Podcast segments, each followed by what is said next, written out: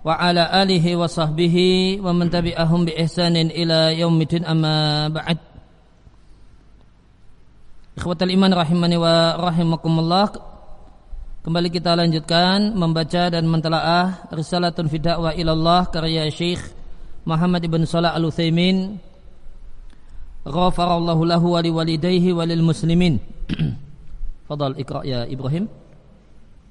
Bismillahirrahmanirrahim قال المؤلف رحمه الله تعالى ومن أجل هذه الأمور وأضعافها وأضعاف أضعافها من المصالح ودرء المفاسد صار للدعوة إلى الله تعالى مقام عظيم في الإسلام وصار القائمون بها وارثين للرسل الكرام في ذلك وجاءت في الأمر بها وبيان فضلها نصوص الكتاب والسنة قال الله تعالى لنبيه صلى الله عليه وسلم لكل أمة جعلنا من سكنهم ناسكوه فلا ينازعنك في الأمر وادع إلى ربك إنك لعلى هدى مستقيم نعم ومن أجل هذه الأمور karena alasan-alasan di atas wa ad'afiha dan kelipatannya wa ad'afi ad'afiha dan berlipat-lipatnya minal masalihi maslahat dan mencegah kejelekan yang berlipat-lipat. Besarnya jadilah dakwah ilallah memiliki kedudukan yang mulia dalam Islam. Wasara jadilah orang-orang yang melaksanakannya menjadi ahli waris para rasul yang mulia. Ahli waris fidzalika dalam masalah amar, uh, dalam masalah dakwah Wajahat fil amri biha dan terdapat perintah untuk berdakwah dan menjelaskan keutamaan berdakwah. Terdapatlah nususul kitab sunnah nas atau teks dalil dari Al-Quran dan hadis. Yang pertama di surat Al-Hajj ayat yang ke-67 kita akan baca dengan mengacu pada tafsir Al-Mukhtasar fi Tafsir.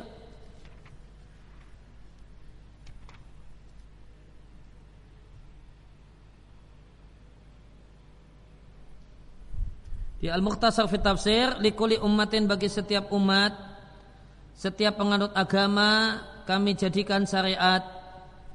Lantas mereka mengamalkan syariat mereka masing-masing fala yunazi'annaka ayyuhar rasulu. Maka wahai rasul janganlah orang-orang musyrik dan orang-orang yang penganut agama yang lain merebutmu dalam syariatmu. Ya, fil amri dimaknai dengan dalam syariatmu. Maka engkaulah yang lebih utama lebih berhak untuk memegangi kebenaran dibandingkan mereka karena mereka adalah e, para penganut kebatilan. Kemudian wada'un nasa ila ikhlasi tauhidillah Ajalah manusia untuk memerlukan tauhid kepada Allah. Sungguh engkau berada di jalan yang lurus Yang tidak ada bengkok padanya maka dalil dakwah ada pada kalimat wada'u ila rabbik. Namanya apa? Mahalus syahid.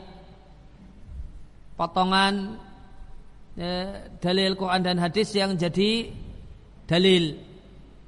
Mahalus syahidnya ada di wada'u ila rabbik. Serulah dan ajalah manusia pada Rabbmu dan perintah untuk Nabi adalah perintah untuk umatnya. Makanya di sini yang diperintahkan Nabi, namun ini juga berlaku untuk kita. Kemudian surat Al-Hajj ayat yang ke-78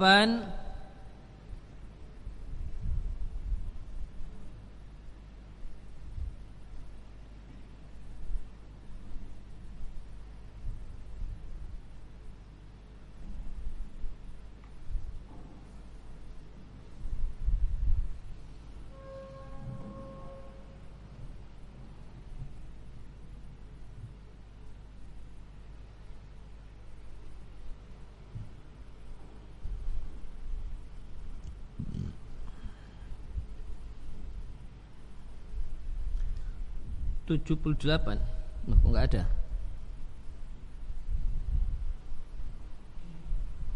Wajahidu filah haqqa jihati wajtabakum wa ja'alaikum fitin min harat min ta'abikum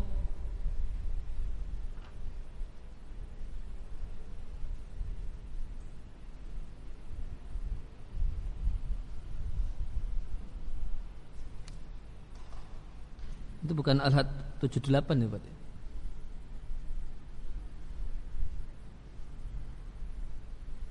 Surat apa? Walaisudannaka an ayatillahi ba'da id ungdilat ilaik.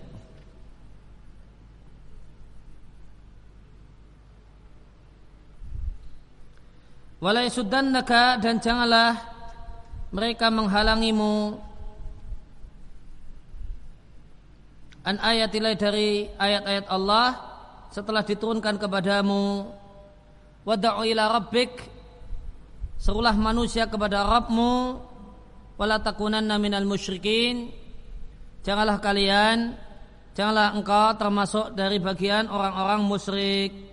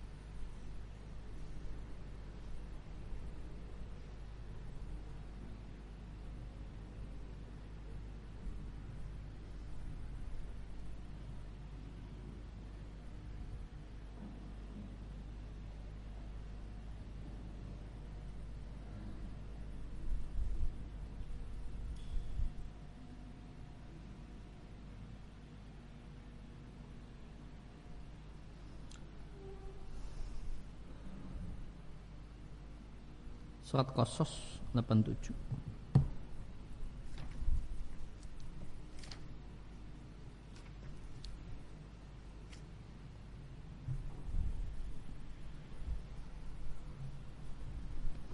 Ya, surat Al-Qasas itu yang benar dicoretnya, bukan surat Al-Hajj, namun surat Al-Qasas 87. Ya, maknanya di Al-Mukhtasar fit Tafsir Janganlah mereka orang-orang musyrik memalingkanmu dari ayat-ayat Allah setelah Allah menurunkannya kepadamu. Yang dimaksudkan dengan memalingkan sehingga engkau tidak membacanya dan tidak menyampaikannya. Seolah manusia untuk beriman kepada Allah, mengesahkannya dan mengamalkan syariat Allah. Janganlah engkau termasuk orang-orang musyrik yang menyembah bersama Allah yang lainnya namun jadilah orang-orang yang bertauhid yang tidak menyembah kecuali Allah semata.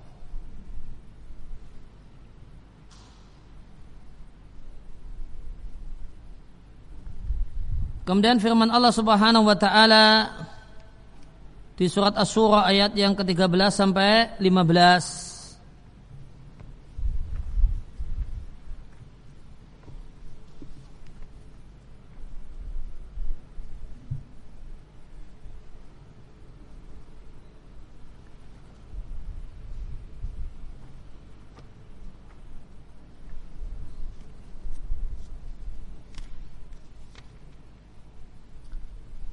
13 sampai 18.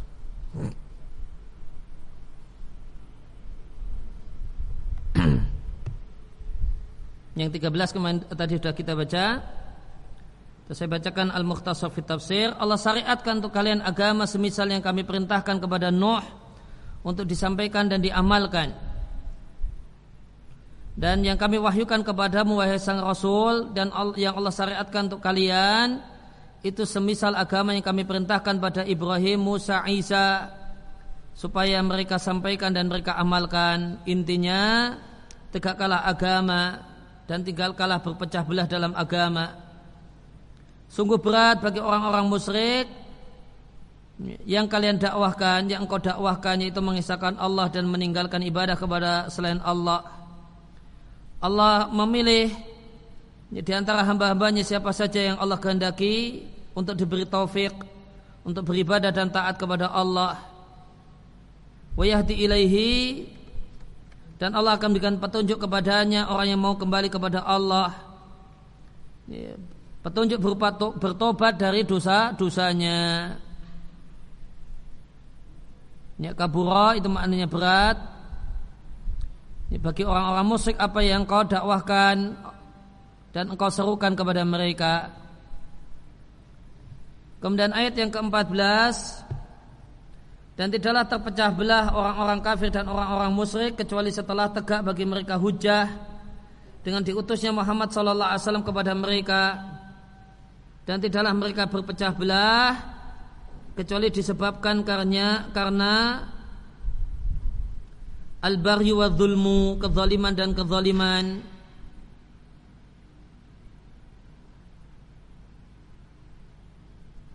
Seandainya bukan karena telah terdahulu dalam ilmu Allah bahasanya Allah menunda adab untuk mereka sampai batas waktu yang telah ditentukan dalam ilmu Allah itu hari kiamat, tentu Allah sudah memberikan putusan di antara mereka.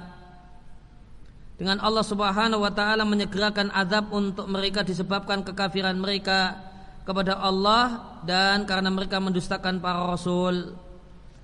Sebenarnya orang-orang yang mewarisi Taurat yaitu Yahudi dan mewarisi Injil yaitu Nasrani.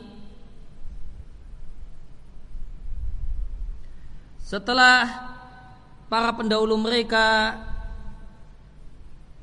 Memimba di haula'il musyrikin dan setelah mereka orang-orang musyrik Sungguh dalam keraguan terhadap Al-Quran ini atau setelah mereka mereka orang-orang musyrik sungguh mereka berada dalam keraguan tentang Al-Qur'an ini yang dibawa oleh Muhammad sallallahu alaihi wasallam dan mereka mendustakannya.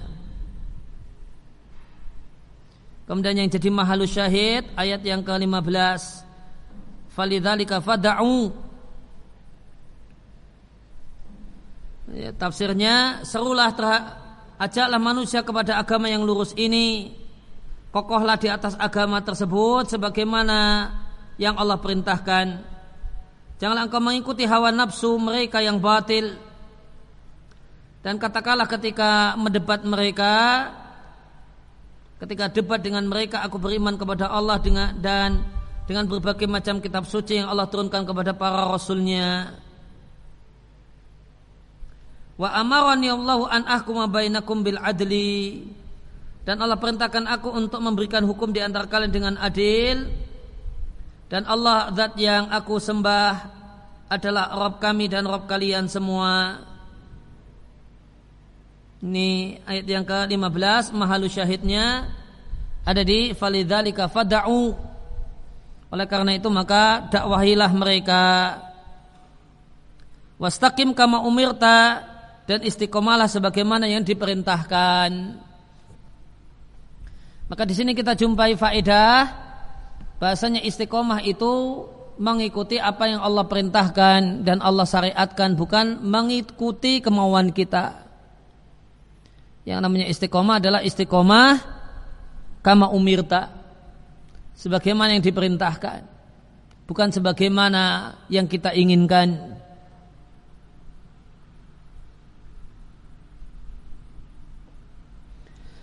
Kemudian surat Ali Imran ayat 104 dan 105 Wal takum minkum daklah di antara kalian umatun sekelompok orang yang mengajak kepada kebaikan, melakukan amar ma'ruf nahi mungkar. Wa ulaika humul muflihun, hanyalah mereka orang-orang yang betul-betul beruntung. Ya, di pelajaran Ummul Balaghah, hum di sini namanya dhamirul fasli yufidul qasr namanya domirul fasal yang menghasilkan makna hanya maka hanya mereka yang mengajak kepada kebaikan melakukan amar ma'ruf nahi mungkar lah orang yang betul-betul sempurna menjadi orang yang beruntung. Dan janganlah kalian menjadi seperti orang-orang yang berpecah belah dan berselisih setelah datang kepada mereka al-bayinat bukti yang nyata yaitu ilmu dan bagi mereka siksaan yang besar. Surat Al-Imran 104 105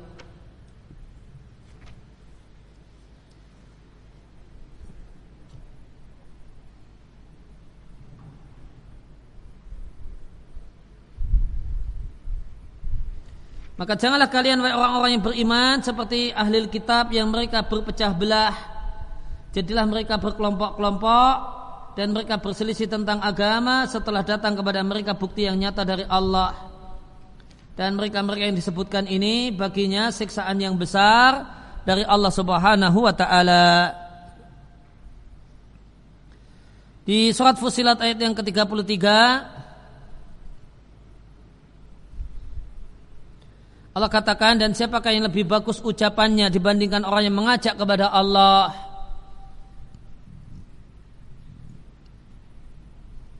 Dan dia beramal saleh dan dia berkata dengan penuh ketawaduan sesungguhnya aku adalah minal muslimin bagian dari kaum muslimin.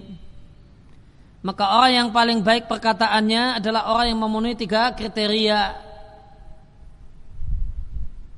yang pertama da'a ilallahi mengajak manusia ya, kepada Allah Subhanahu wa taala pada agama Allah Subhanahu wa taala.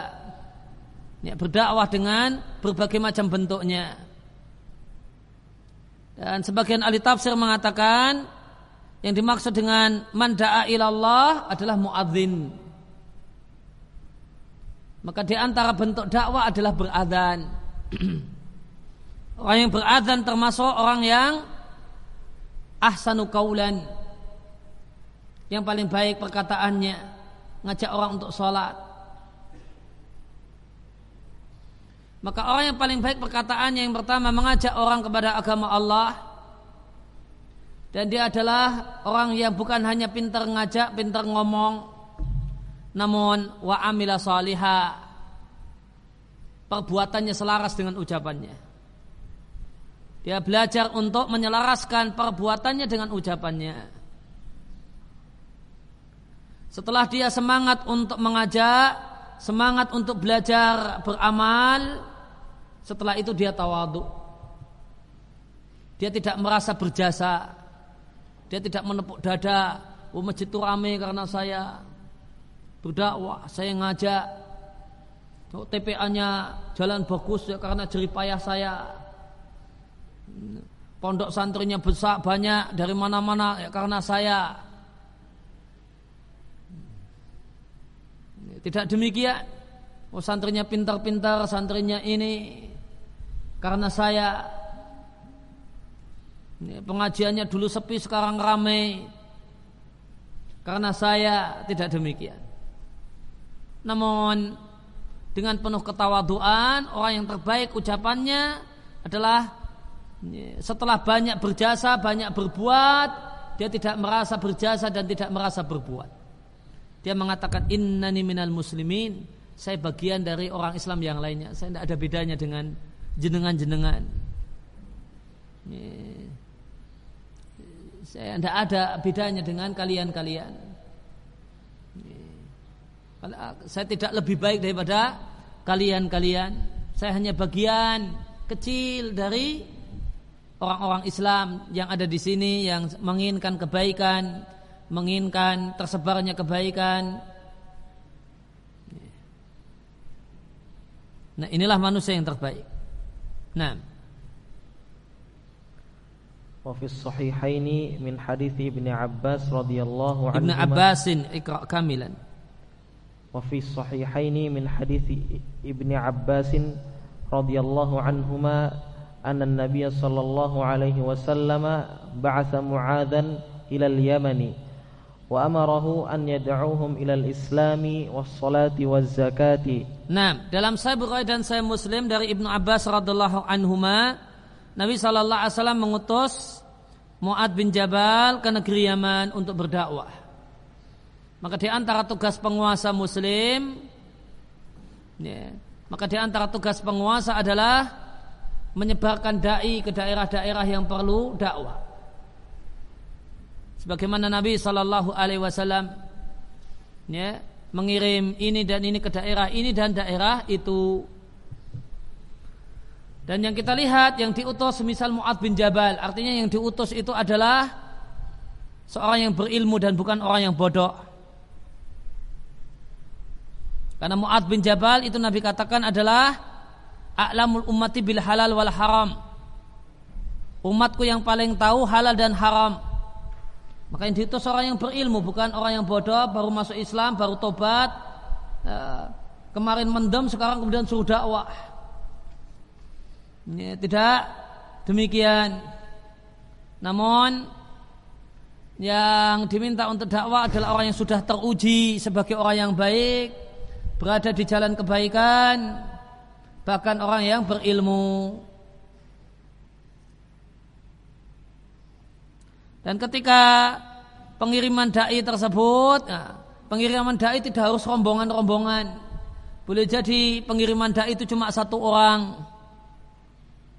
Ya, tidak harus dalam model rombongan. Ya, rombongan boleh. Ya, asalkan rombongan orang-orang yang bisa berdakwah karena uh, berilmu. Ya, sendirian juga boleh.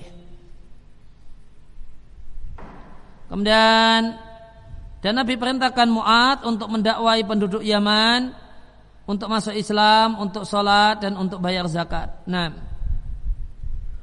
Wa'an Sahal bin Sa'd radhiyallahu anhu anna an-nabiy sallallahu alaihi wasallam qala li Ali bin Abi Talib radhiyallahu anhu yawma Khaybar infiz Ali kunfut ala ala rislika انفذ على على رسلك انفذ على رسلك حتى تنزل بسا حتى تنزل حتى تنزل بساحتهم ثم ادعهم إلى الإسلام وأخبرهم بما يجب عليهم من حق الله تعالى فيه فوالله لأن يهدي الله بك رجلا واحدا خيرا لك من خير لك خير لك من حمر النعيم نعم wahidan khairun laka min humrin ni'am muttafaqun alaih. Wa an tamidi nah, wa, wa an sahal ibn sa'ad radhiyallahu anhu Nabi sallallahu alaihi wasallam berkata kepada Ali bin Abi Thalib radhiyallahu anhu pada saat Yaum Khaybar. Yaum di sini artinya perang. Hari Khaybar itu adalah artinya pada saat perang Khaybar yang terjadi pada tahun 7 Hijriah. Nabi katakan kepada Mu'ad, berjalanlah ala rislika dengan tenang, tidak perlu tergesa-gesa sampai engkau singgah di halaman mereka yaitu Yahudi Khaybar sebelum perang ajalah mereka untuk masuk Islam. Sebelum perang ajak dulu masuk Islam. Kalau mereka mau masuk Islam ya sudah, nggak jadi perang. Dan kabarkan kepada mereka hak Allah yang menjadi kewajiban mereka.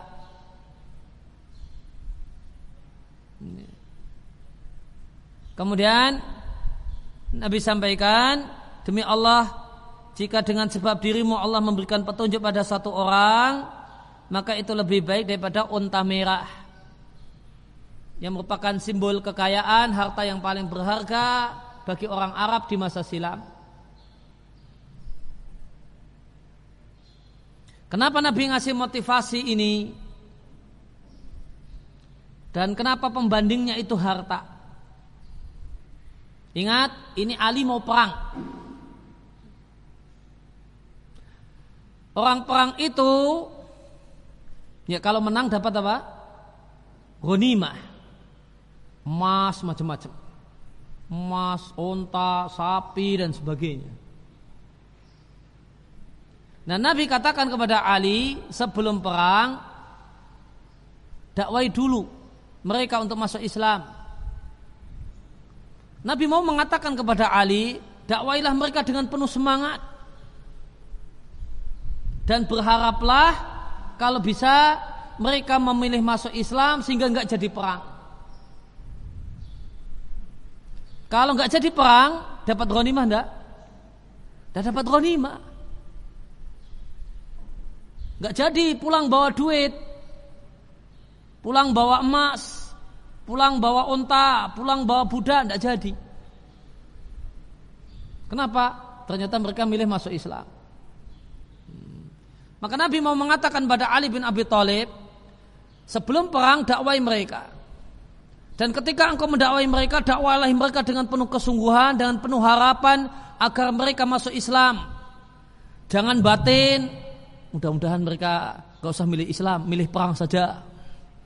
Nanti kalau milih perang, menang perang, kan dapat duit banyak. Nah itu di hati. Jangan ada perasaan dan jangan ada pikiran. Ini mudah-mudahan orang Khaybar pilih perang saja sehingga kita pulang nanti bawa ghanimah. Nah, supaya tidak ada pikiran demikian Nabi sampaikan, wahai Ali, seandainya ada satu saja yang dapat petunjuk melalui ajaanmu itu lebih baik daripada harta rampasan perang. Pulang bawa unta merah karena harta rampasan perang. Sehingga makna hadis ini kenapa disebut unta merah ini? Yang dimaksud unta merah itu harta rampasan perang. yang akan didapatkan jika mereka orang-orang Khaybar ini milih perang. Maka Nabi mau mengatakan pada Ali jadilah orang yang ketika berdakwah antusias dengan penuh semangat, dengan penuh harapan agar mereka mau menerima dakwah dan mau menerima Islam sehingga tidak perlu perang. Karena satu saja berhasil maka itu lebih baik daripada harta rampasan perang yang demikian banyak. Nah. Wa an Tamim bin Aus ad-Dari radhiyallahu anhu anna an-nabiy sallallahu alaihi wasallam qala ad-dinun nasihatu qulna liman qulna liman ya Rasulullah qala lillahi wa likitabihi wa lirasulihi wa li a'immatil muslimina wa 'ammatihim rawahu muslim Nah, kemudian dari Tamim Ibn Aus Ad-Dari radhiyallahu anhu sunya Nabi sallallahu alaihi wasallam mengatakan dan ini adalah salah satu hadis di Arba'in Nawawiyah. Adinu an-nasihah. Agama itu seluruhnya adalah an-nasihah. Ya, menunaikan hak dan melakukan yang terbaik. Kami tanyakan ditujukan kepada siapa ya Rasulullah? Maka Rasul katakan ditujukan kepada Allah, kitabnya, Rasulnya, pemimpin kaum muslimin, penguasa kaum muslimin dan umumnya kaum muslimin. Maka di antara demikian dalam hadis riwayat Muslim. Ya, maka di antara hal yang merupakan bagian dari agama ini adalah menginginkan yang terbaik untuk umumnya kaum muslimin. Mahalus syahidnya di mana ini? Mahalus syahidnya di wa amatihim. Gimana ini penjelasannya. Kenapa yang berkaitan dengan dakwah adalah wa amatihim? Maka di antara ajaran agama adalah menginginkan yang terbaik untuk umumnya kaum muslimin. Dan di antara bentuk menginginkan yang terbaik bagi kaum muslimin adalah mengajak mendakwahi mereka untuk melakukan kebaikan. Maka mengajak dan dakwah itu bagian dari an-nasihah untuk umumul muslimin untuk umumnya kaum muslimin nah والدعوة إلى الله تعالى من النصيحة لله سبحانه وعن أبي هريرة رضي الله عنه أن النبي صلى الله عليه وسلم قال من دعا إلى هدى كان له من الأجر مثل مثل أجور من تبعه la yanqusu dzalika min ujurihim syai'a wa man da'a ila dhalalatin kana dhalalatin wa man da'a ila dhalalatin kana alaihi al-ithmu mithlu athami man tabi'ahu. La yanqusu dzalika min athamihim syai'a. Rawahu muslim. Ya kalau penjelasan dari Sa'ib Nuthaimin sisi pendalilannya bukan di ammatihim namun lillahi. Beliau katakan wa da'watu ilallahi ta'ala dan dakwah itu bagian dari an-nasihat lillahi subhanahu. Ya, namun bisa kita katakan bisa masuk dua-duanya. Masuk pada lillah, masuk juga pada wa ammatihim. Kemudian dari Abu Hurairah radhiyallahu anhu Nabi sallallahu alaihi wasallam mengatakan, "Man da'a ila huda." Siapa yang mengajak pada kebaikan, maka untuknya pahala semisal pahala semua orang yang mengikutinya. Layang kusudalika hal itu tidaklah mengurangi pahala mereka syai'an sedikit pun. Dan barang siapa yang mengajak ila dolalatin pada kejelekan, maka dia memikul dosanya. Semisal dosa orang-orang yang mengikutinya tanpa mengurangi dosa-dosa mereka syai'an sedikit pun. Rahu Muslim. Maka hadis ini membahas tentang pahala jariah dan dosa jariah. Maka di antara sumber pahala jariah adalah mengajak kepada kebaikan. Maka siapa yang ngajak kepada kebaikan, maka dia dapat pahala, maka dia mendapatkan pahala mengajak dan pahala semua orang yang menerima ajaannya tanpa mengurangi pahala mereka sedikit pun. Kita ngajak si A, kemudian A ngajak B, B ngajak C dan seterusnya. Ya. Maka kita ngajak orang untuk ya, ayo belajar tajwid misalnya. Oh maka ada yang dari kita punya murid. Ya, antum nanti misalnya jadi musrib, jadi musrib punya murid, ngajarin mereka tajwid. Mereka jadi ngerti baca Quran yang baik. Maka baca Quran yang baik dari murid-murid antum ini akan jadi pahala bagi antum semua. Tanpa mengurangi pahala mereka ketika mereka baca Al-Quran mengamalkan ilmu yang antum ajarkan saat halakah maka mereka dapat maka antum gurunya dapat pahala tanpa mengurangi pahala mereka. Nanti di, uh, di kemudian hari mereka ya, anggap saja nanti jadi musyrik. Dulu ngajar pelajaran dulu membekas. Itu yang kemudian diajarkan kepada muridnya lagi. Maka itu pahala lagi untuk guru yang pertama. Nanti ini ngajari lagi muridnya. Ini nanti ngajari lagi muridnya. Maka semuanya akan jadi pahala jariah.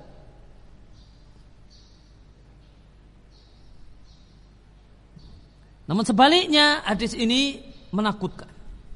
Di kalimat yang kedua. Karena membahas tentang dosa jariah.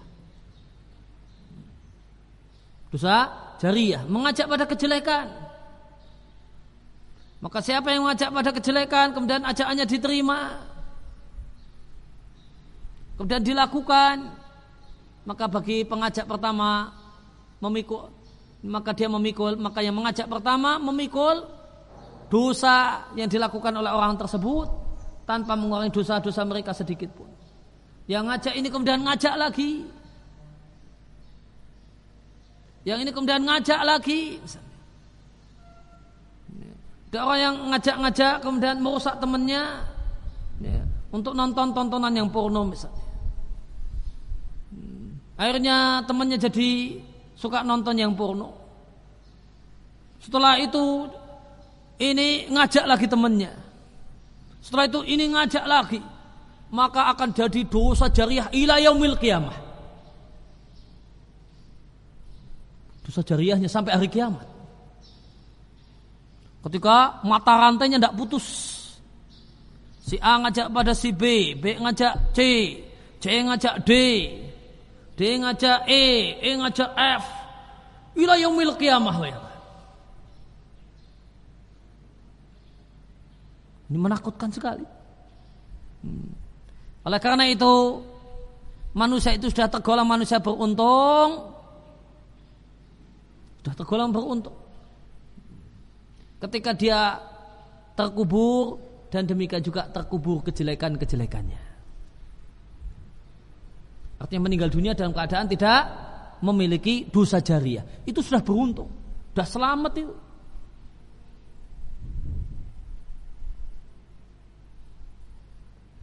Orangnya terkubur, dikubur, dan dosanya juga ikut dikubur. Hmm, sudah dekat, nggak ada lagi dosa jariah. Hmm. Orang yang celaka dan yang paling celaka, orangnya sudah dikubur, tidak lagi melakukan dosa, tidak lagi dalam tanda kutip mendapatkan nikmatnya dosa, namun dia dapat dosanya dan dosa orang-orang yang mengikutinya dan yang menerima ajaannya.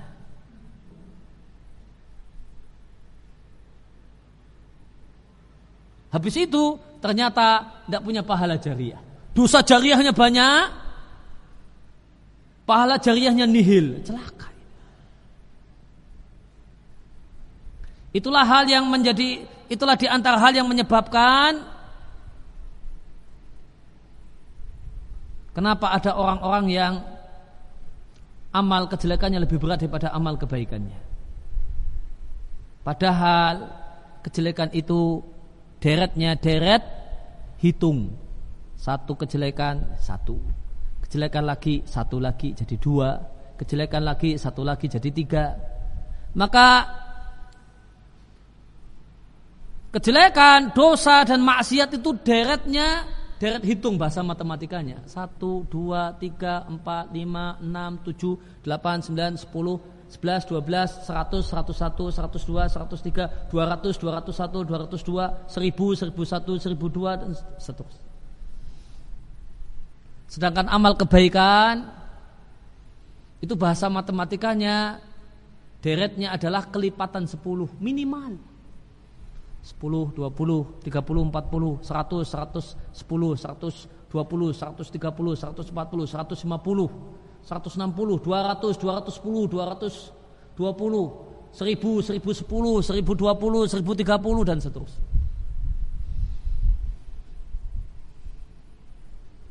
Jika demikian harusnya kan orang selamat semua. Amal kebaikannya lebih berat daripada amal kejelekannya. Kenapa banyak orang atau tidak sedikit orang yang tragis? Amal keburukannya lebih berat daripada amal kebaikannya. Itu artinya apa?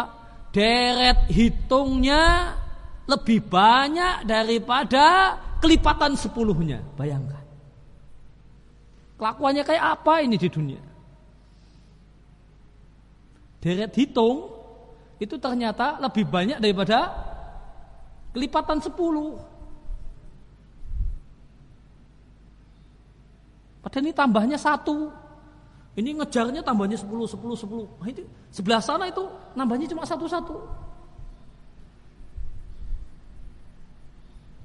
Kok yang sepuluh-sepuluh ini bisa dikejar oleh deret hitung yang pertambahannya cuma satu. Ini, ini kalau sekilas dipikirkan aneh. Ajaib.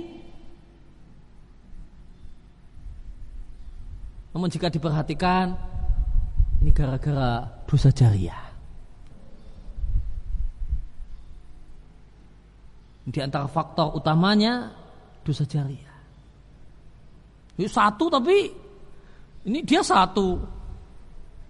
Ini nggak ngajak si itu satu satu satu tambahnya ngasih tambahan terus ini ngajak lagi itu ngajak lagi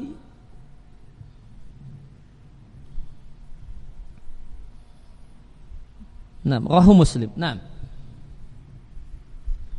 فهذه الآيات والأحاديث تدل على وجوب الدعوة إلى الله تعالى وفضلها وذلك لما يترتب عليها من التبليغ الشريعة الله وحفظها وحصول المصالح العظيمة للخلق في معاشهم ومعادهم ودينهم ودنياهم واندفاع الشرور العظيمة عنهم إذا هم قبلوها وعملوا بها والله الموفق. Itu muafik ya bukan muafak namun wallahu muwafiq Fahadil ayat maka ayat-ayat di atas dan hadis-hadis di atas menunjukkan wajibnya adanya dakwah mengajak manusia kepada agama agama Allah dan betapa utamanya kegiatan dakwah. Mengajak orang pada agama. Dan di antara cukuplah yang jadi keutamaan dakwah itu sebab kita dapat pahala jariah.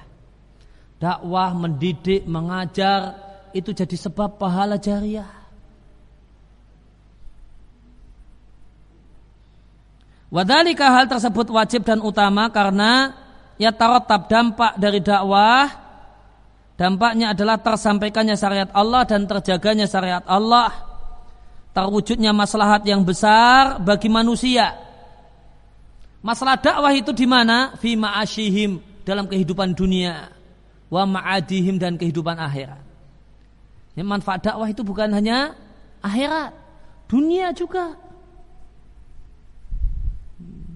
Ketika dakwah tersebar, ayat Al-Quran tersebar, hadis Nabi tersebar, tadi telah kita bahas contoh-contoh hadis Nabi tentang yang memperbaiki dunia. Maka yang tersebar adalah kebaik. Maka yang baik, maslahat itu ada maslahat ma'ash, maslahat dalam kehidupan dunia di samping ma'ad maslahat akhirat, maslahat agama dan maslahat dunia. Wandifa dan tercegahnya kejelekan yang besar anhu dari manusia. Maka dakwah itu akan menjadi sebab tercegahnya kejelekan. Kapan? Jika mereka manusia mau menerima dakwah dan mau mengamalkannya. Wallahul muwafiq. Allah lah yang memberi taufik. Kemudian kita masuk pada fasal yang kedua. Nah. Al-faslu tsani fi wasail ad-da'wati ila Allah wa kayfiyatiha.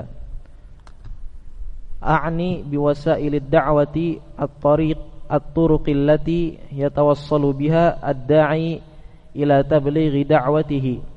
Wa hiya thalathatu anwa'in wa likulli naw'in mizat Mizatun. Mizatun khassatun bihi. Nah Fasal yang kedua tentang sarana dakwah Dan tata cara dakwah. Akni yang aku maksudkan dengan sarana dakwah adalah aturuk Jalan atau metode. Biha dengannya seorang da'i Ya tawassalu bisa. Ila tabli dakwatihi menyampaikan dakwahnya. Wahia dan sarana dakwah itu ada tiga macam. Dan masing-masing macam itu memiliki mizah kelebihan yang khas. Bihi untuk masing-masing nau ya, dalam bahasa Arab itu ada yang paling atas jins. Bawahnya nau bawahnya lagi namanya fardun atau afrod Maka yang paling luas itu jins. Bawahnya nau. Nanti nau itu punya anggota yang banyak. Nah anggota nau itu namanya fardun, jakmannya afradun. Ya, maka wasailu dakwah itu jins.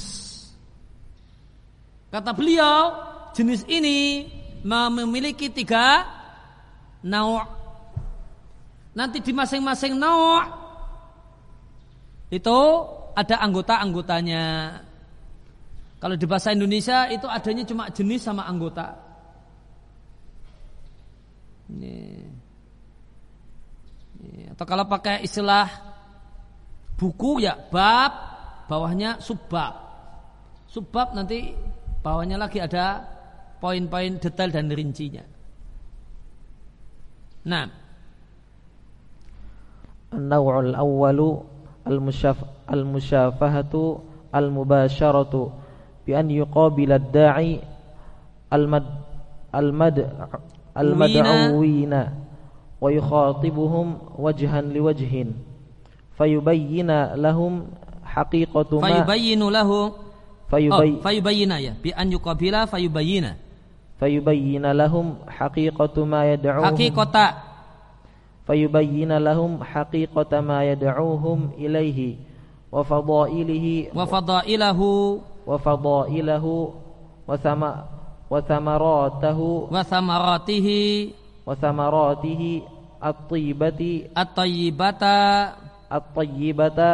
al-mashhudata wal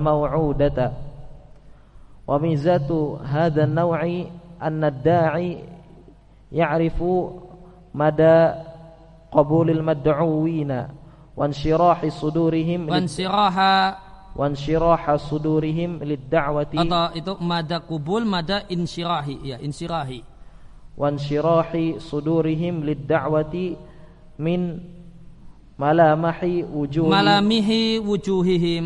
من ملامح وجوههم liyu'amilahum bima taqtadihi haluhum wa yatamakkanu minal muhawarati bainahum wa bainahu hatta yasila bihim ila halil qabuli wal iftina' wal wal iqtina'i wa huwa ablaghu fil ghalibi ta'thiran mimma ba'dahu. Nah. Ya, maka jenis pertama cara dakwah jenis yang pertama adalah musyafahah Ya, musafahah uh, dari kata-kata syafa artinya bibir. Maka terjemah bebasnya adalah dengan kata-kata yang terucap dan meluncur dari bibir dan itu mubasyarah langsung tatap muka. Artinya seorang dai yukabil bertemu dengan al-madawin objek dakwah kemudian wa buhum kemudian berdialog. Wajahan biwajahin dengan tatap muka. Dia jelaskan kepada objek dakwah hal yang dia dakwahkan misalnya sholat. Kemudian fadailahu keutamaan sholat.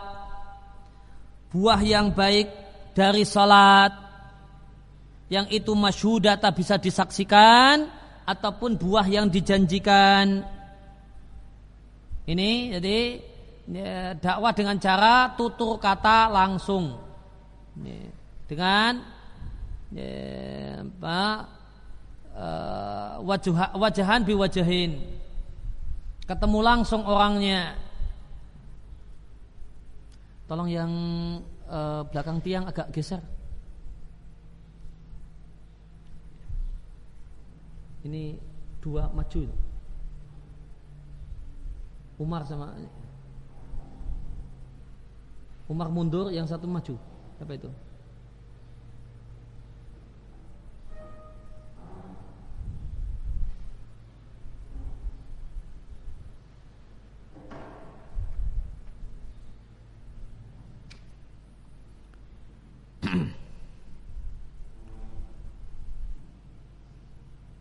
Nah kemudian mizah kelebihan. Cara dakwah model ini seorang dai mengetahui mada sejauh mana kobul penerimaan objek dakwah. Sejauh mana kelapangan dadanya menerima dakwah. Diketahui dari mana? Malamih. Roman muka. Raut wajah. Malamih wujuh. Raut wajahnya diajak kita lihat ekspresi wajahnya apa kita misalnya ngajak dia sholat ayo sholat ya pahalanya besar loh sholat jamaah itu misalnya. Ya, maka kita bisa lihat ekspresinya. Datar seneng jengkel marah. Bisa kelihatan apa fungsinya kalau kita bisa lihat roman mukanya? Liyu'amilahum. Kita bisa sikapi orang tersebut bima dengan sikap yang cocok dengan keadaannya. Oh ternyata dia senang. Ah. Maka kita kemudian lebih semangati dia. Ya, dia jengkel. Kenapa kok? Ya, kenapa anda jengkel dengan ajaan sholat jamaah? Ya. Bukankah ini kebaikan? Bukankah ini pahala? Anda juga nggak nggak sedang sibuk, nganggur, cuma duduk-duduk, duduk-duduk santai. Maka kita bisa menyikapi dengan yang sesuai dengan keadaannya. Wa yatamakkanuhu dan memungkinkan minal muhawarah untuk dialog bainahum antara objek dakwah dengan dai sehingga si dai bisa membawa bihim objek dakwah pada keadaan menerima wal iktina dan merapa puas dengan apa yang disampaikan.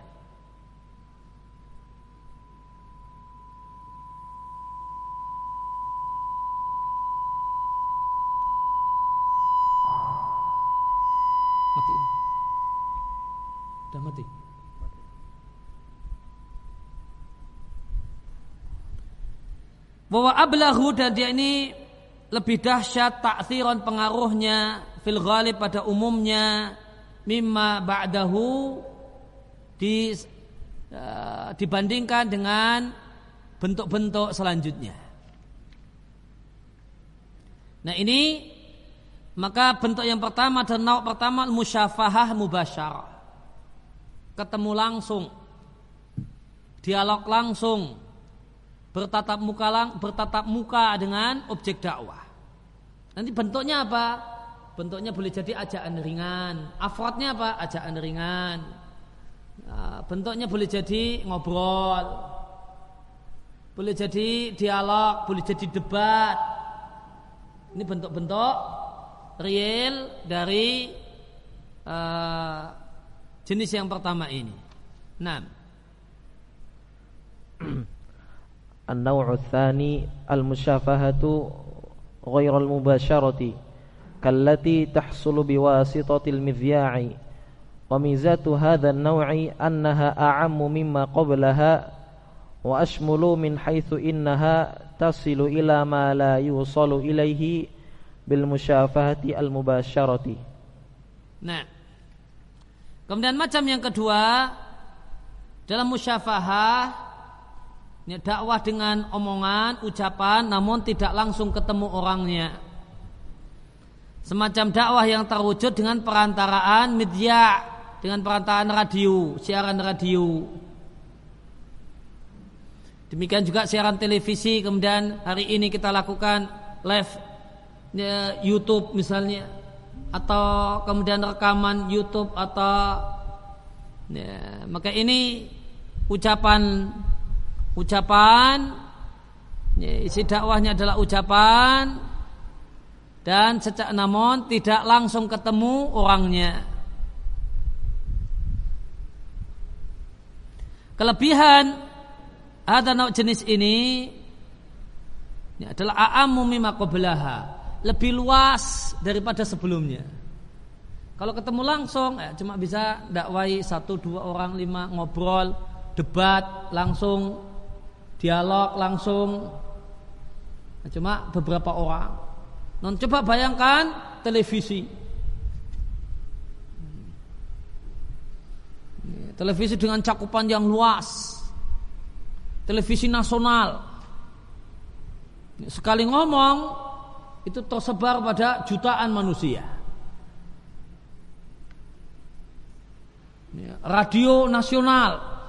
Sekali ngomong saya tersebar pada ya, ribuan manusia. Hmm. Eh. Kalau zaman dulu misalnya kayak Imam Ahmad itu metodenya metode pertama namun karena semangat ilmu semangat orang tua luar biasa maka hadirnya banyak. Pengajian rutinnya Imam Ahmad itu yang hadir berapa? Ini pengajian rutin.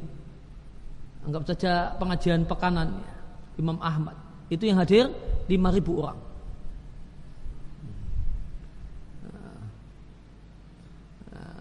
Lima ribu orang itu pengajian bukan tablik akbar pengajian rutin yang hadir lima ribu orang zaman ini pengajian lima ribu orang itu ya umumnya ya ya sulit ada demikian. Kecuali pengajian akbar cari ustadz yang kondang nah, mungkin. Ini, kalau enggak ya ya tapi itu ya, ya jangan setiap hari. Ya, nggak bisa setiap hari. Ini pengajian hariannya Imam Ahmad lima ribu orang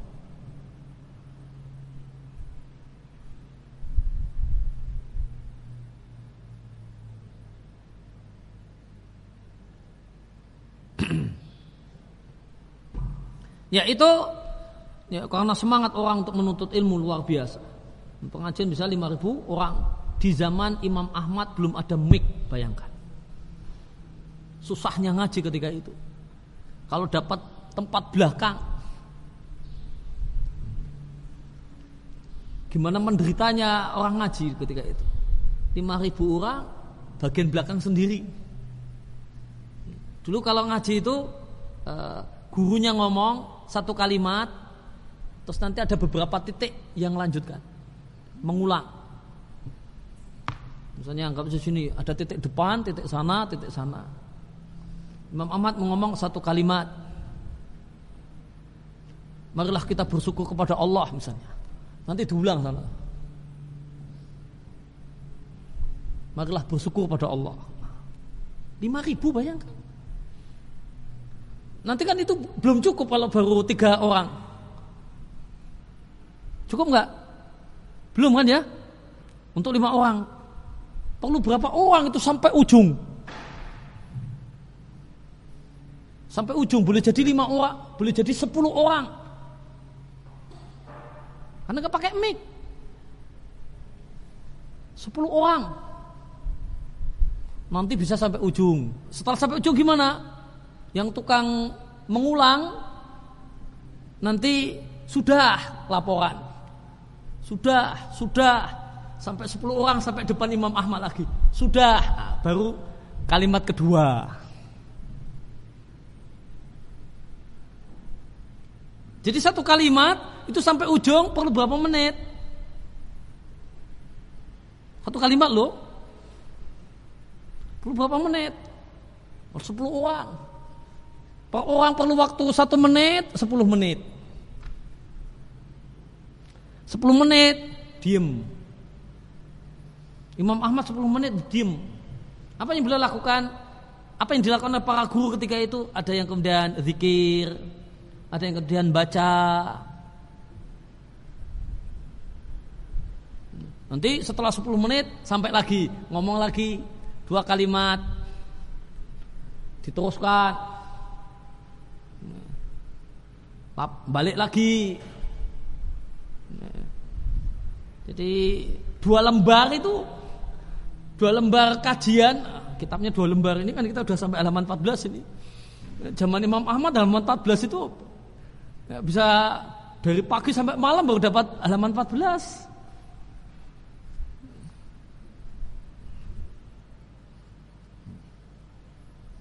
Ya, secara umum ya itu di masa silam.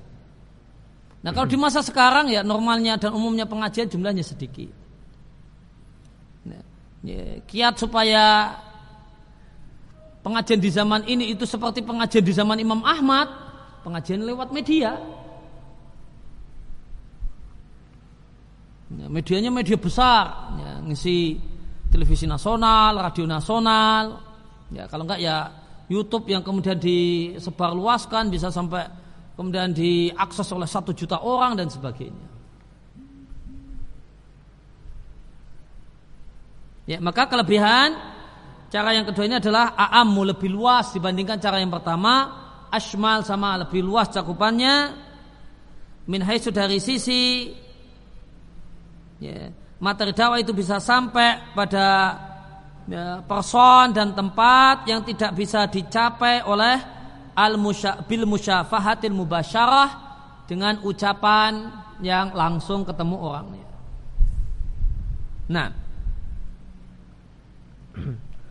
An-naw'u tsalitsu al-kitabatu an tariqit ta'lifi wan nashri fil fis sahfi fis suhufi wan nashri fis suhufi wal majallati wal laftati ghairiha mimma yunasibu وميزات هذه أنها تمكن المدعوين من إدراك ما يدعى إليه بالقراءة مرة بعد أخرى والتمعن في فضائله وثمراته نعم Sebentar.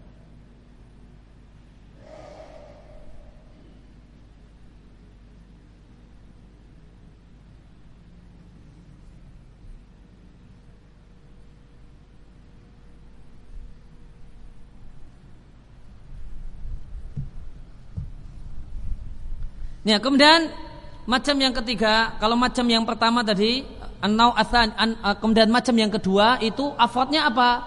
Afrodnya banyak. Pengajian lewat tadi beliau sebutkan radio. Afrod yang lain apa? Pengajian lewat televisi. Ini, uh, apa bentuknya yang lain? Kalau di era kita ada pengajian lewat YouTube, live YouTube atau live Facebook, live Instagram dan yang lainnya atau rekaman. Itu mungkin masuknya yang kedua. Anggota dari An-Nau Athani. Kemudian yang ketiga, dakwah dengan cara Alkitabah dengan tulisan. Ya, Antariqi melalui jalan at-taklib menulis atau menyusun wanasri kemudian menyebarluaskan disebarluaskan di mana? Fisuhuf di tabloid atau kemudian di koran sub bisa diartikan koran di sini koran wal majalah dan majalah. Walafitat ya, latifa lat, uh, lafitat.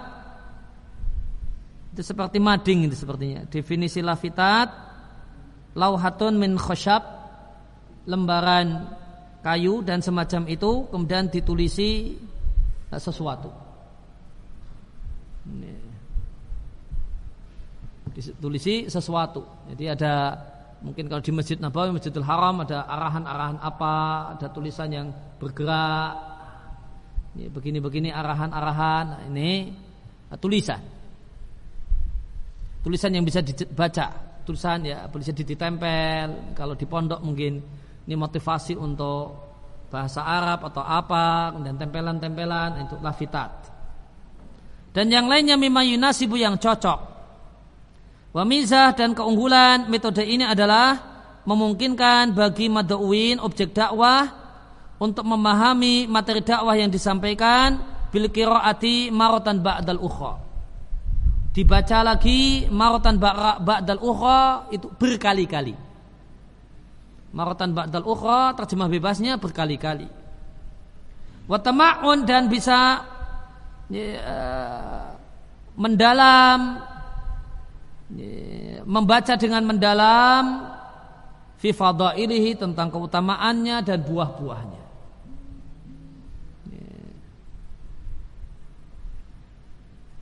Ya, maka kalau bentuk yang ketiga itu bentuknya apa saja? E, fardunnya, anggotanya, ya, anggotanya banyak. Tadi disampaikan artikel di koran, di majalah, artikel di majalah, sekarang majalah kemudian offline, majalah online, ya, nulis di web, kemudian e, mencetak buku,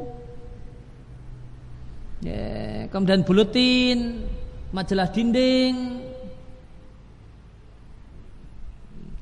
ya, atau di zaman medsos kemudian poster-poster berisi nasihat-nasihat yang disebarluaskan Nah, ini anggota atau contoh-contoh real untuk an-nau. Naam. Wa amma kayfiyatud da'wati ila Allah a'ni min haitsul khitabu biha fatakhtalifu bihasbi halil mad'u. Bihasabi. Fatakhtalifu bihasabi halil mad'u. Wa lahu thalathu halatin. Ya kalau hasab itu sesuai. Kalau sinnya di fathah sesuai. Kalau sinnya disukun hasbun itu cukup hasbunallah wa ni'mal wakil Adapun tata cara dakwah, akni aku maksudkan dari sisi al-khitabu biha.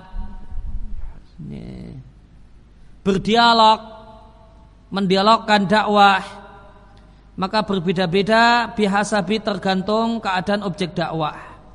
Walahu salatu halat ada tiga rincian. Nah. Al-ula ayyakuna raghiban fil khairi مقبلا عليه لكنه قد قد يجهله ويخفى عليه. فهذا يكفي في حقه مجرد الدعوة مثل أن يقال له أن أن. مثل أن يقال له أن يقال له. هذا مما أمر الله به ورسوله. فافعله. أو hadza mimma nahallahu anhu wa rasuluhu fajtanab fajtanibhu wa huwa min ajli raghbatihi fil khairi wa iqbalihi alaihi نعم. Ya maka ada tiga rincian. Yang pertama Orang yang kita dakwai atau objek dakwah itu adalah Rahiban fi. Rahiba fi kebalikan dari rohibaan. Kalau rohibaan itu tidak suka kalau rohibafi berarti suka. Menyukai kebaikan. Mukbilan alaihi perhatian dengan kebaikan. Lakinnahu akan tetapi dia boleh jadi tidak mengetahuinya. Wa yakhfa alaihi. Samar yang dimaksud samar tidak tahu. Fahada yakfi maka orang ini cukup fi untuk dia mujaratu dakwati semata-mata diajak semisal kita katakan padanya ini di antara yang diperintahkan oleh Allah dan Rasulnya mari kita kerjakan. Ini di antara yang dilarang oleh Allah dan Rasulnya ayo dijauhi. Kenapa cukup demikian? Min ajli ruhbatih fil khair. Karena dia adalah orang yang tipenya menyukai kebaikan dan mencarinya. Cuma tidak tahu. Non orangnya lugu dan polos. Dia suka dengan kebaikan, mencari kebaikan, orangnya lugu dan polos, tidak tahu. Begitu diberitahu langsung menerima. Wa iqbal dan dia perhatian alaih dengan kebaikan. Sehingga responnya dia akan menerima. Setelah diterima, dia akan taat. Ya, apa beda menerima sama taat? Berarti respon awal, respon positif awal itu namanya menerima. Respon positif awal itu menerima. Nah, kemudian prakteknya namanya taat. Dia misalnya tidak tahu wudhu yang benar, wudhunya tidak benar misalnya. Ya, wudhu namun tumitnya kering, kita kasih tahu baik-baik, maaf pak, ya, atau maaf mas. Ini, ini apa uh, wudhu yang yang benar yang dituntunkan itu tumitnya juga harus ya, basah. Kalau orang ini orang yang uh, orang yang polos dan dia orang yang menyukai kebaikan apa yang diterima? Nanti akan ada respon awal. Respon awal yang positif. Nah itu namanya kobul Oh terima kasih ya. Saya baru tahu kalau tumit harus, nah, misalnya, saya baru tahu kalau tumit harus basah. Sehingga tadi saya wudhunya kayak seperti itu. Terima kasih ya mas ya. Nah, ini namanya kobul. Setelah itu kemudian dia memperbaiki wudhunya, namanya apa? Taat. Nah,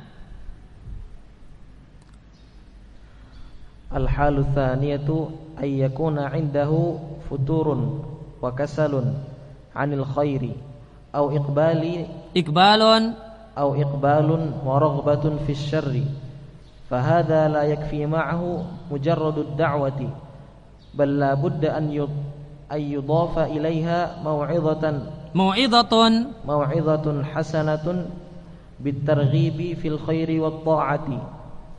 wa bayanu fadli dzalika wa husni aqibatihi wa darbil amsali fil awaqibi alhamidati wa mau'izatun hasanatun bitarhibi minasyarri wal fusuqi wa bayani ithmin dzalika uh, eh, wa bayani ismi dzalika itu komanya salah itu.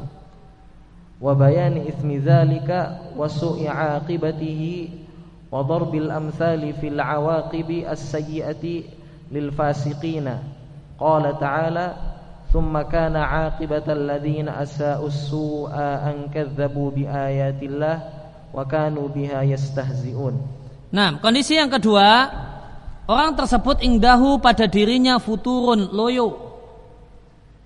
Kaslun malas untuk melakukan kebaikan. Ini cocok untuk santri yang agak beling ini. Ini keadaan yang kedua. Ngerti sebenarnya ini baik namun malas melakukannya. Ngerti ini jelek namun penasaran untuk melakukannya. Iqbalon dia punya perhatian atau kebalikannya atau dia punya perhatian dan minat fisyari untuk melakukan kejelekan. Fahada maka orang ini tidak cukup mujaradu dakwati semata-mata diajak. Tidak cukup. Bala Buddha namun harus ayudofa ilaiha ditambahkan dengan mu'idatun hasanatun. Mu'idah hasanah.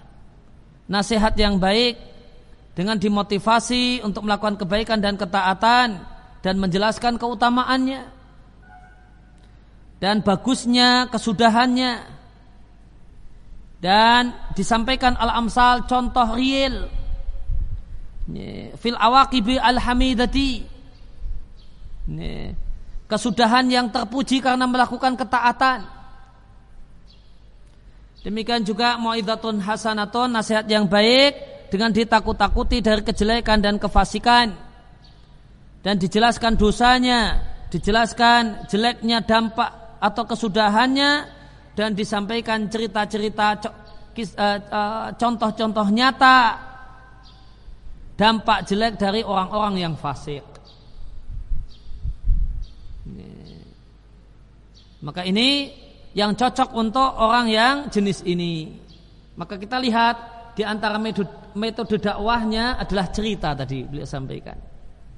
Di antara poin penting yang tadi kita baca, di antara metode dakwah yang cocok untuk orang ini atau orang jenis kedua ini adalah cerita. Dorbul amsal dipaparkan permisalan, gambaran. Terjemah bebasnya contoh real. Contoh real ketika kita tahu dia tahu berbakti kepada orang tua itu baik dia tahu bentak orang tua itu jelek, namun melanggar. Maka cara di antara cara nasihati orang ini di samping dijelaskan pahalanya, begini loh pahalanya, begini begini. Maka di maka lebih bagus kalau ada dorbul amsal diceritakan. Ya, cerita nyata, cerita nyata kesudahan yang baik dari orang yang berbakti sama orang tuanya. Misalnya ayahnya mau e, memberikan nasihat, dia cerita. Ayah punya teman, orangnya begini-begini. Dengan berbakti kepada orang tua dia dapat manfaat ini, itu, ini, itu. Orangnya tinggal di sana. Ayo kapan-kapan. Ayo mas, ini kapan-kapan saya ajak, nih bapak, nih ayah ajak untuk silaturahmi ke sana. Wah itu lebih berkesan karena ada dorbul amsal atau tadi sebaliknya ini suka durhaka sama orang tuanya, bentak orang tua dan sebagainya.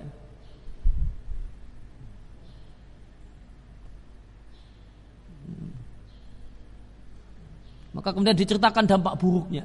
Dosanya begini-begini, contoh nyatanya ini. Ada itu tetangga. Ya, tetangga ayah dulu di di kampung dulu. Orangnya begini, begini, begini. Kesudahannya seperti ini. Ada orang suka mendem, orang suka mabuk, maka cerita. Ada tetangganya ayah misalnya. Tetangga teman ayah misalnya. Suka mabuk mabuk. Akhirnya semua minuman keras. Itu sudah tidak mempan untuk dia. Akhirnya mabuknya tambahi apa dampaknya matanya buta. Matanya buta. Ini cerita nyata. Ini fotonya ini ada orangnya ini. Ah misalnya ini ada orangnya. Ini dulu melek ini. Ini buta karena mendem. Buta karena mabuk misalnya. Maka ini lebih ya, untuk orang yang sebenarnya tahu itu jelek. Namun nyoba-nyoba penasaran. Dikasih contoh nyata itu lebih menggugah dirinya dan hatinya. Kalau katakan di surat Ar-Rum ayat yang ke-10, "Tsumma akibatul ladina asa usu'a Kemudian kesudahan orang-orang yang berbuat jelek adalah kejelekan.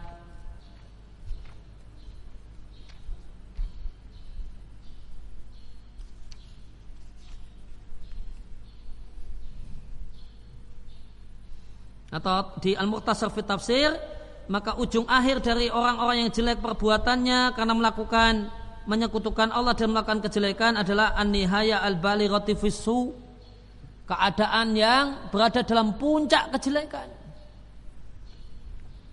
Karena mereka menstakan ayat-ayat Allah dan mereka mengejek ayat-ayat Allah dan mengolok-oloknya. Ya, ini penting. Maka di antara kiat penting untuk orang yang nasihati orang yang tahu namun agak-agak beling. Itu di antara ya, kiat efektifnya adalah kisah nyata. Ya, adalah kisah nyata ya, dampak baiknya orang yang baik dan dampak jeleknya orang yang berbuat jelek. Nah. Al-halu thalithatu ay yakuna 'indahu i'radun 'anil khairi واندفاعي إلى الشر ومحاجتي في ذلك. فهذا لا يكفي في حقه مجرد الدعوة والموعظة بل, بل لا بد أن يضاف إليها مجادلته بالتي هي أحسن. أحسن في المجادلة وأحسن في بيان الحق.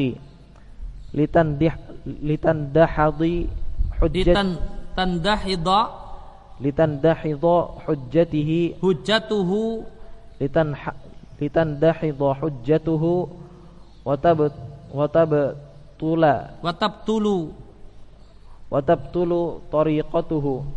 وإلى هذا وإلى هذه الأحوال الثلاث يشير يشير قوله تعالى ud'u ila sabili rabbika bil hikmati wal mau'izatil hasanati wajadilhum billati hiya ahsan. Nah. Kemudian kondisi yang ketiga adalah ayakuna indahu. Hu yaitu objek dakwah itu ada pada dirinya i'rad, berpaling, cuek. Berpaling anil khairi dari kebaikan.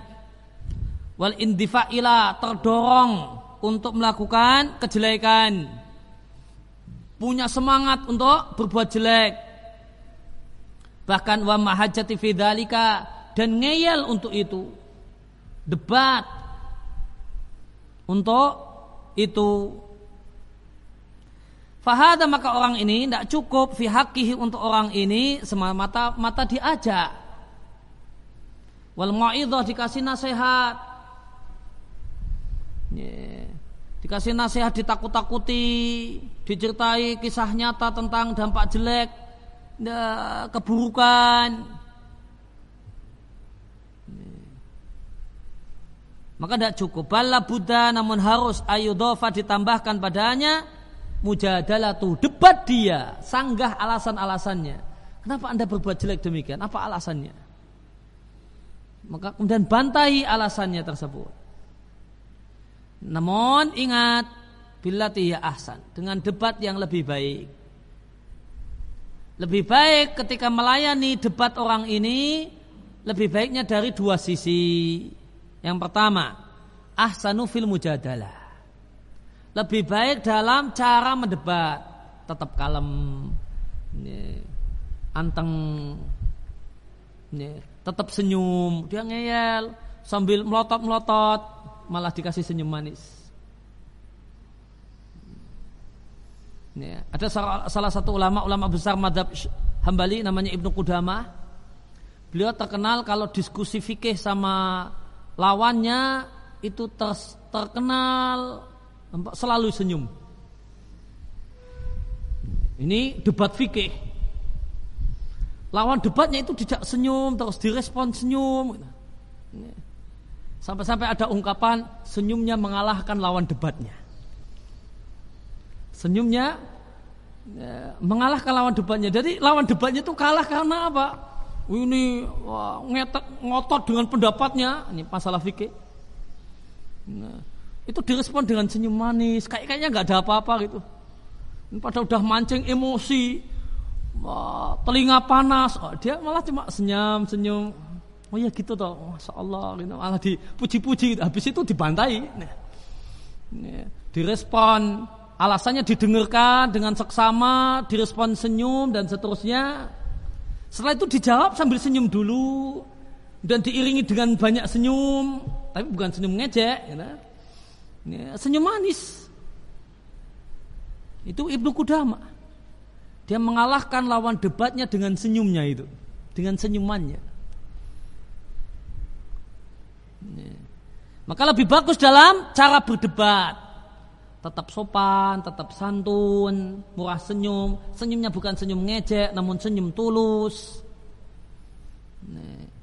Itu jadi orang yang marah-marah jadi nggak enak. Ini senyumnya manis loh, bukan ngejek. Kemudian yang kedua, wa ahsanu fi bayanil haq. Dan lebih bagus dalam masalah menjelaskan kebenaran, artinya lebih argumentatif.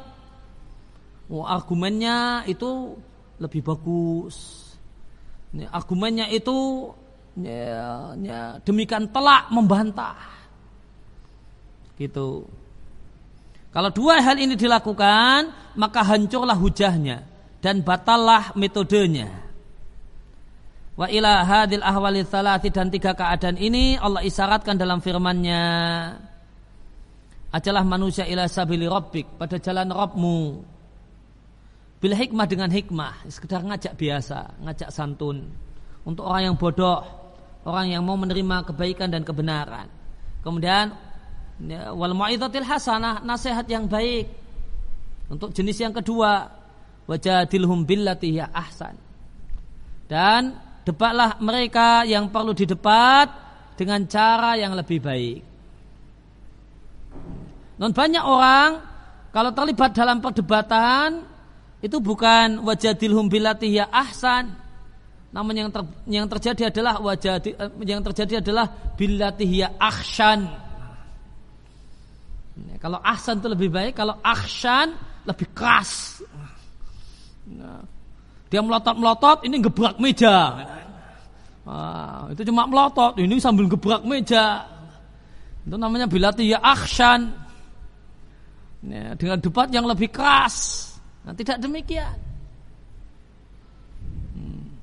Melototnya orang tersebut tidak boleh jadi alasan untuk ya, semacam itu. Nah, billatih ya ahsan. Nah. Qala Syekhul Islam Ibn Taimiyah An-nasu thalathatu aqsamin Imma an ya'tarifa bil haqqi wa yattabi'uhu Wa yattabi'ahu ويتبعه فهذا صاحب الحكمة. وإما أن يعترف به لكن لا يعمل به. فهذا يوعظ حتى يعمل. وإما أن لا يعترف به فهذا يجادل بالتي يجادل. فهذا يجادل بالتي هي أحسن.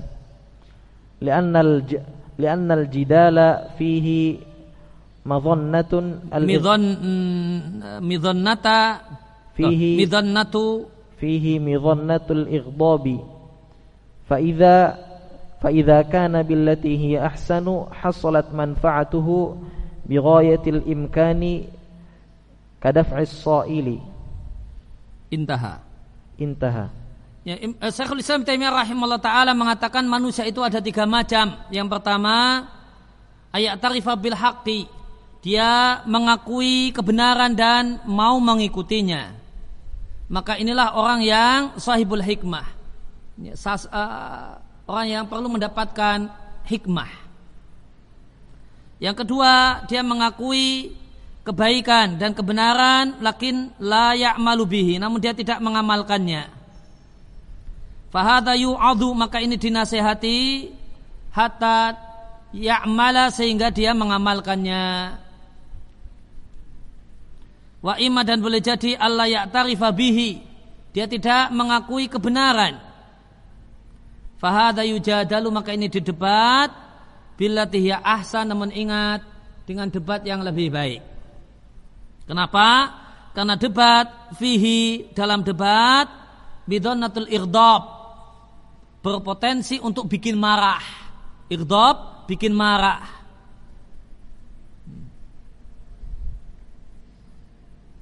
Faidha kana billati ya ahsanu maka jika debat tersebut dengan cara yang lebih baik hasalat manfaatuhu maka akan terwujud manfaatnya. Bighayatil imkan dengan semaksimal mungkin. Nah maka cara berdakwah itu kadaf isaili seperti melawan soil. Soil itu adalah orang yang datang menyerang mau bunuh kita. Itu namanya soil. Tiba kita jalan tiba-tiba dicegat, orang bawa golok mau bunuh. Nah, di fikih itu ada aturan yang aturannya berat. Ini aturan untuk daf usail itu ya kalau untuk umumnya orang berat. Ya, mungkin hanya bisa diamalkan secara tepat aturan fikih ini ya, oleh orang yang jago bila diri dan pendekar gitu. Kalau tidak jago bila diri kerepotan. Nah, aturan uh, fikih di daf usail tidak boleh langsung membunuh dia. Tidak boleh membunuh.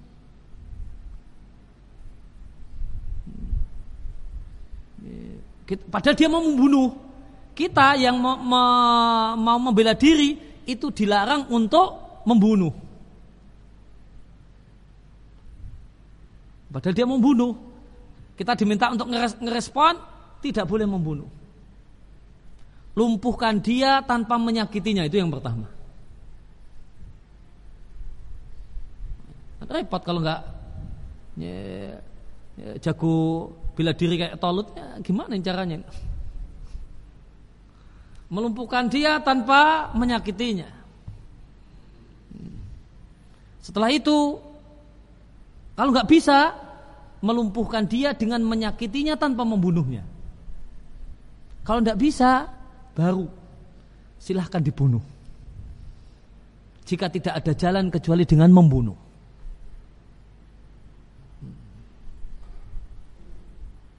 itu tahap ketiga. Maka mendakwai orang itu seperti daf usail, dinasihati baik-baik, diajak baik-baik. Oh nggak cocok, ya dinasihati plus ya, ya, dikasih ini motivasi, ditakut-takuti. Nggak bisa juga ngeyel. Ngeyelnya beralasan ataukah ngeyelnya asal ngeyel? Ngeyelnya beralasan. Kalau ngeyelnya beralasan, Debat itu eyalannya, patahkan argumennya. Sampai dia tidak punya alasan. Nah, ini, maka bertingkat-tingkat. Kadaf Israel. Seperti bertingkat-tingkatnya ya, aturan dan kaidah dalam menghadapi dan menghadapi orang yang sa'il, orang yang mau menyerang. Nah, fa in salakal mad'u بعد الجدال بالتي هي أحسن سبيل العدل واعترف بالحق وأذعن له وإلا انتقلنا معه إلى الحالة الرابعة إلى الحالة الرابعة انتقلنا معه إلى الحالة الرابعة التي أشار إليها قوله تعالى ولا تجادلوا أهل الكتاب إلا بالتي هي أحسن إلا الذين ظلموا منهم قال ابن كثير رحمه نعم. الله Fa'in salaka al-mad'u jika orang yang didakwai itu menempuh jalan ba'dal jidali setelah selesai debat dengan cara yang lebih baik dia mau menempuh jalan adil. Adil di sini artinya objektif. Adil di sini, adil di sini terjemahnya objektif. Oh ya saya salah. Gitu. Karena habis semua alasannya argumennya kemudian dia mengatakan oh ya saya salah, Anda benar. Wa bil dan dia mengakui kebenaran dan dia tunduk pada kebenaran, ya sudah. Wa illa jika tidak, ternyata setelah patah semua argumen, dia ngeyel.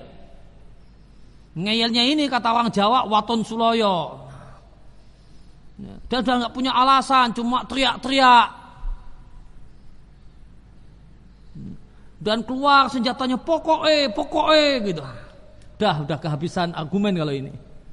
Isinya cuma teriak-teriak, diulangi terus alasannya yang tadi yang sudah dijawab tuntas. Ya. Sambil teriak-teriak, mukul-mukul meja, waduh, sudah ini debat kusir ini namanya. Ya, maka pilihannya ya tinggal pergi kalau gitu.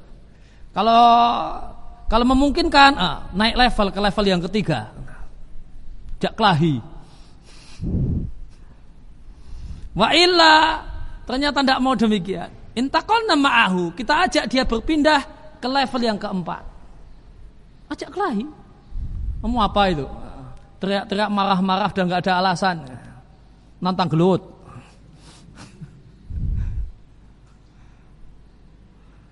Ini level yang keempat, alati asara ilaiha qauluhu ta'ala disyaratkan oleh firman Allah Ta'ala.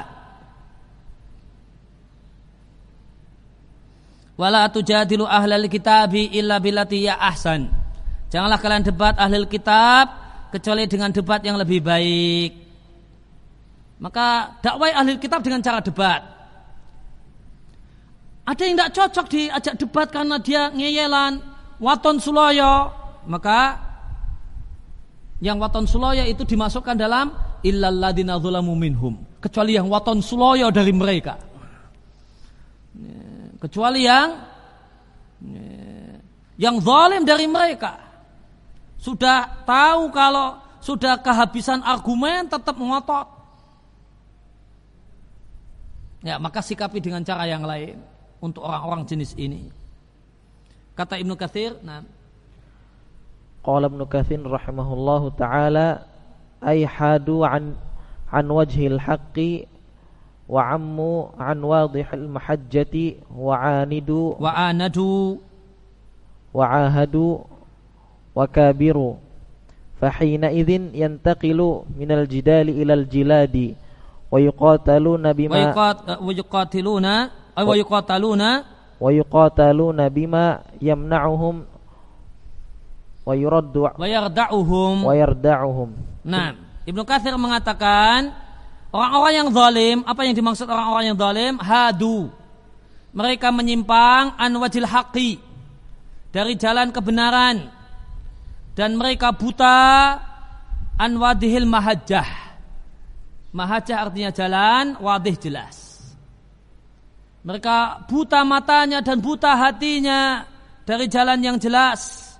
Wa anadu mereka keras kepala. Wa kabaru sombong sombong. Keluar kata-kata pokoknya saya begini. Yang benar ya begini. Nah, apa alasannya? Tanpa alasan. Wah, gitu. Ah, sudah pokoknya apa alasannya? Apa argumen Anda? Ya, enggak pakai alasan, enggak pakai argumen. Ya, pokoknya begini. Nah, sudah ini namanya kabaru. Sombong. Fahina idin maka pada saat itu yang takilu minal jidali. Maka dipindah dari debat ilal jilad ilal jihad. Maka pindah debat enggak enggak manfaat. Maka jika kaum muslimin punya kemampuan untuk alul hak itu punya kemampuan untuk bertindak dengan jalan kekerasan, yang itu bisa kemudian ya, membungkam orang-orang yang menyerukan pada kejelekan dan kesesatan, maka di situ tempatnya. Ilal jilat wa yuqataluna, mereka diperangi. Diperangi. Bima dengan cara kekerasan yang yamna'uhum yang bisa menghalangi mereka untuk melakukan kejelekannya. Wayarda'uhum dan membuat mereka jerak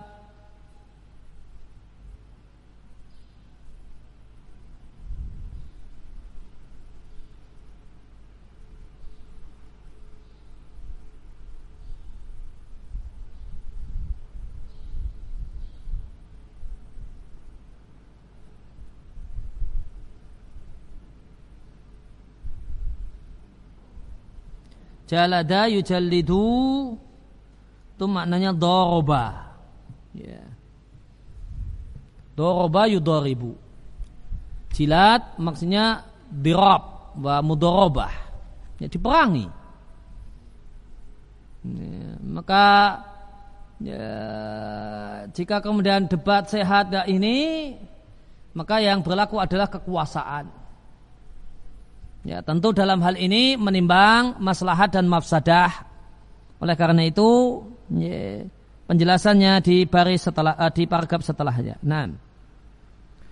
وهذه الحالة الرابعة قد لا تكون من وظائف الأفراد غير ذوي السلطة ذوي السلطة ذوي السلطة لأن لأن سلوك الأفراد لها إذا لم يكونوا مع ذوي السلطة yuhadditsu yahdusu yahdusu min faud min faudi minal fawda yahdutsu minal fawda ma yakunu fihi dararun katsirun wa fasadun kabirun. Nah, nah maka level yang keempat itu adalah kekerasan dan kekuasaan. Nah, dan ini menimbang maslahat dan mafsadah. Sehingga Keadaan yang keempat ini kot boleh jadi la takunu tidak ada min wadhaifil afrodi. Tugas individu yang tidak punya kekuasaan.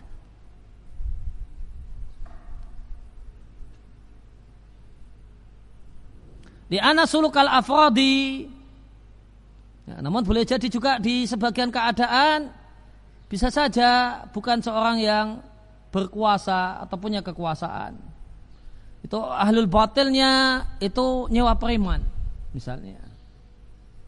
Hmm. nyewa preman. Kita carikan preman yang lebih hebat kalau bisa. Ya dicarikan preman yang lebih hebat. Ya, terkadang manfaat demikian. Ada orang yang menghalangi dakwah ya, ya dia pakainya preman Preman nggak bisa debat, nggak bisa debat, cuma bisanya ganggu. Kemudian ada dalam tanda kutip preman yang baik.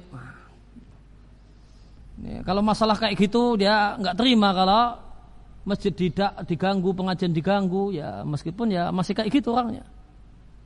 Di sebagian kasus kita, kasus real ada preman yang ganggu, disampaikan kepada preman yang lain, yang hobi kayak gitu dan didatangi didatangi sambil dia ini ini kasus real kasus nyata real ya. ya didatangi cuma sambil bawaan ini ada samurai pedang ada ini ah, disodori begitu datang dibuka itu nah. tindakan pertama begitu datang orangnya keluar dari rumahnya mejanya di apa ditusuk ini pakai ini sambil dibuka dah kalau mau keras-kerasan pilih senjata yang mana? Saya layani. Ya, pilih senjata yang mana? Saya layani. Akhirnya mengkaut. Besoknya udah nggak ganggu lagi, damai mak. Baikan. Ya, namun ala kulihal menimbang menimbang mafsadah dan masalah. Maka beliau katakan qad la takunu, boleh jadi. Artinya artinya ada keadaan-keadaan khusus bisa jadi dibenarkan. Karena yang jadi tolak ukur pokok adalah maslahat dan mafsadah. Boleh jadi bukanlah min wadhaifil afrad tugas person yang tidak punya kekuasaan. Karena jika al-afrad person melakukan hal ini idza lam yakunu jika mereka bukanlah min dawi sultah orang yang punya kekuasaan yahdusu maka akan terjadi minal fawdo keka, uh, kekacauan ma yakunu fi darun kathirun yang terdapat padanya bahaya yang besar dan kerusakan yang besar. Nah, kemudian paragraf terakhir di sesi ini. هذه كيفية الدعوة من حيث الخطاب بها ينظر فيها إلى حال المدعو باعتبار تهيئه لقبولها أو رفضها Nah, hadi kafiyatu dakwah inilah tata cara dakwah dari sisi al-khitabu biha. Cara mendialogkannya. Yung fiha maka dilihat ila halil mad'ui kondisi objek dakwah. Bitibar dengan melihat tahayyu'ihi kesiapannya untuk menerima dakwah atau rafdiha atau menolak dakwah. Ya demikian di sesi yang kedua ya, wasallallahu ala nabiyina Muhammadin wa ala alihi alhamdulillahi rabbil alamin. Uh, kalau di jadwalnya nanti ba'dal asr